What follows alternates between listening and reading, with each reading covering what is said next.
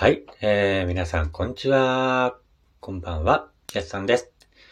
えー、っとね、気づいたら7月に突入していましてね。えー、っと、この間、関東ではね、なんか、瞬間にして、史上最速梅雨明けしたってね、えーニュースもやってましたけども、東北、盛岡では梅雨明けしたんですかね。したのか？してないのか？わからないんですけど。ねえ、盛岡も毎日暑い、えー、日々ですけどもね。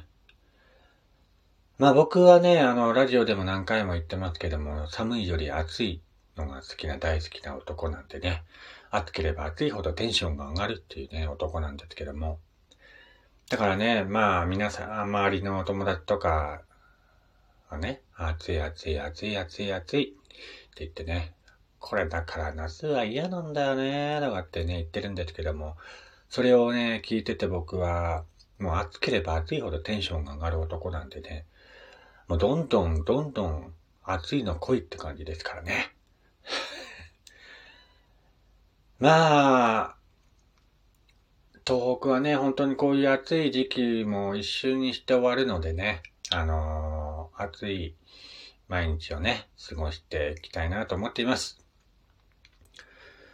あのこの川とかね、なんか、行きたいなと思って、川に行ってね、釣りとかしたいなと思ってるんですけど、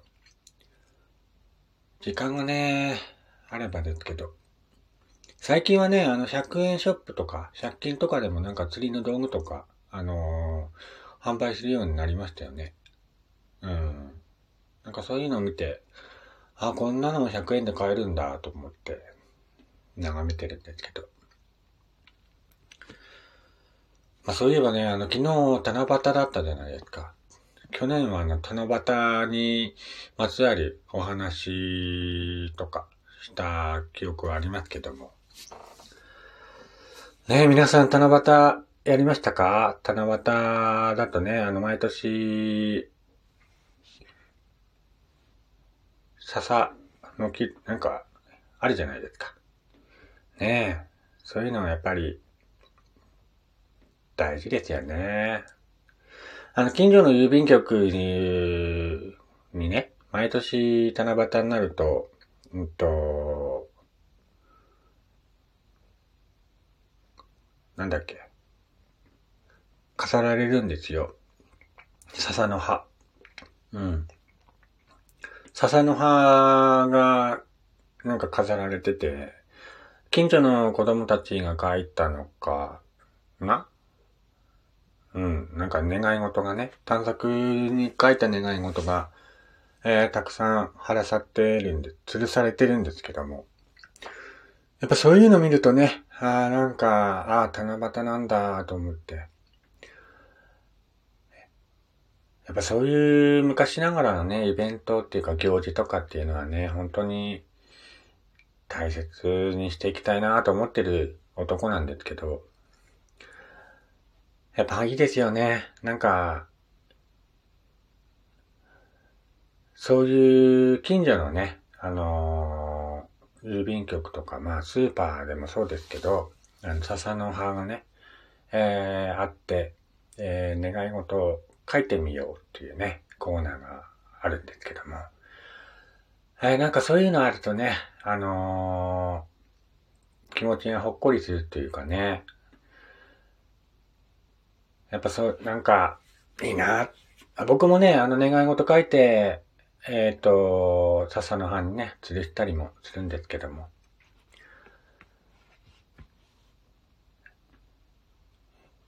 昔はね、あんまりそういうイベントとか大切にしようとかって思わなかったんですけども、ここ10年前かな ?10 年前からなんか急にね、えーやっぱりそういう昔からのイベントとか行事っていうのは大切にしていきたいなっていうふうに思い始めて、えー、ちょっとね、えー、イベント、行事ごとになんか、ああ、今日は七夕だな、とか、なんか思いにふけてしまう毎日なんですけども。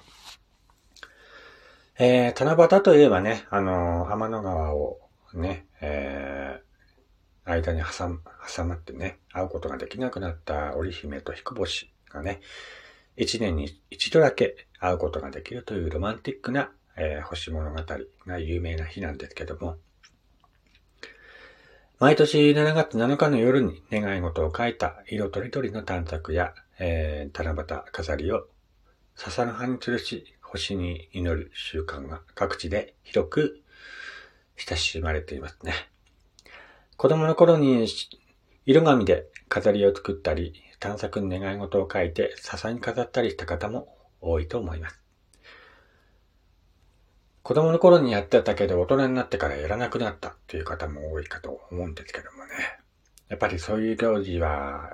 大切にしていった方がいいと思うのでね。えー、皆さんもぜひ、えー、もう七夕終わっちゃいましたけどもね。あの、願い事書いて、えー、飾ってみてはいかがでしょうか。えー、七夕のね、あのー、なんか飾りあるじゃないですか。探索の他にもなんか千羽鶴をね、あのー、飾ったり、財布を飾ったり、えー、神子、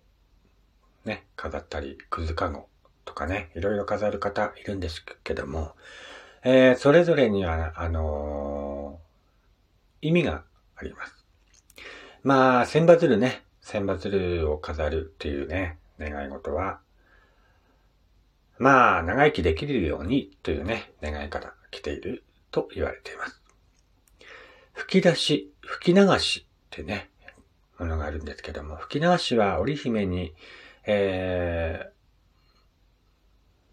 ー、備えたね、織糸を表しています。紙風船やくす玉に5色のテープを貼り付けたものなんですけども、折り紙を輪にし、えー、っとね、切り込みを入れて作る場合もあります。織姫にちなみまして、え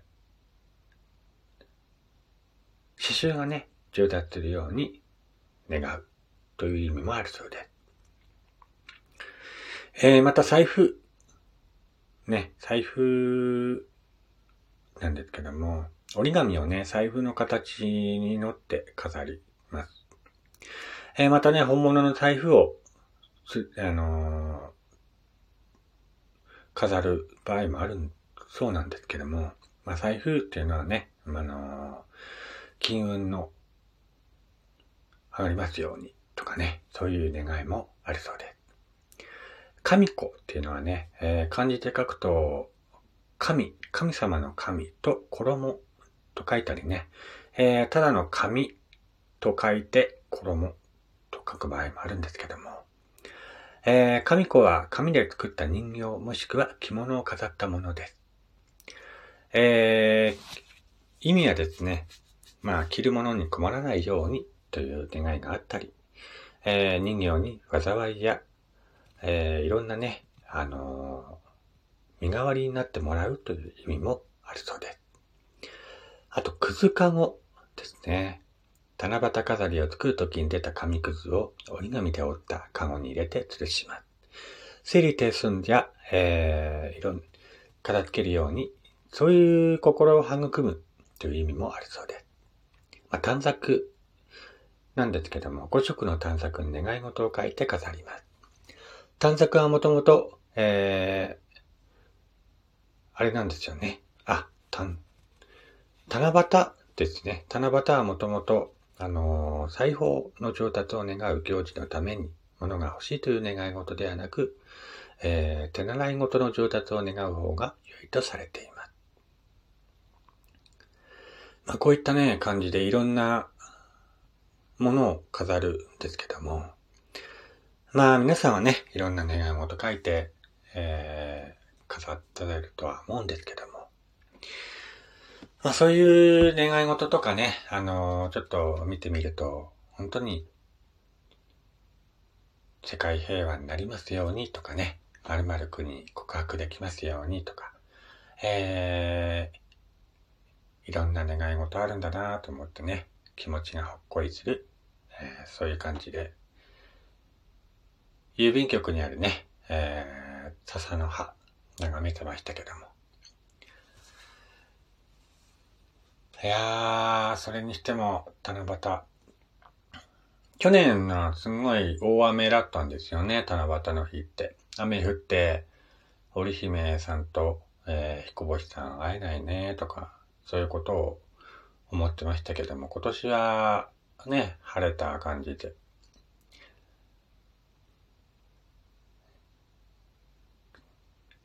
会えたんじゃないでしょうか。ね